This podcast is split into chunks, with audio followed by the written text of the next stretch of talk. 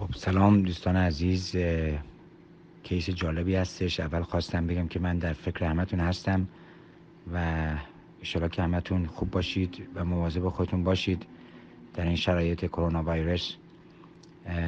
خلاصه خوشحال میشم که اگرکن میتونم باهاتون اینجوری یه برخوردی داشته باشم. این کیس جالبی هستش، والا من خودم اینجا اگر همچین مریضی داشته باشم 100% آنجیوش میکنم، چون فقط مسئله این نیستش که مریض LED شو از دست داده. همونجوری که میبینید در EKG R-Wave Progressionش از دست رفته و تو اکو هم که میبینید anterior wall اکاینتیک هستش. مثلا اینجاست که آیا مریض سیرک و RCH هم دیزیز داره یا نداره و کلن کلکتیولی اناتومی کرونریش چی هستش. برای همین به نظر من انجیوگرام خیلی مهمه.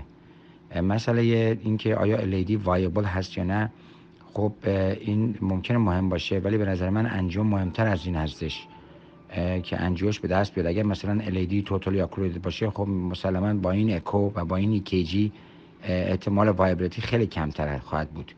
اگر مریض تری وسل دیزیز داشته باشه و آدم بخواد فکر کبج کنه، خب در اون موقع وایبلیتی مهم هستش. غیر از اون اگر LED و سیرک لیژن داشته باشن، اونا باید تریت بشن.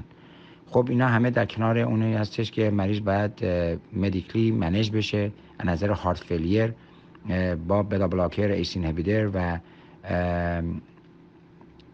خلاصه اپرینورون یا الداسترون اینهیبیتورز و خلاصه اگریسیو هارت فیلیر منیجمنت احتیاج داره.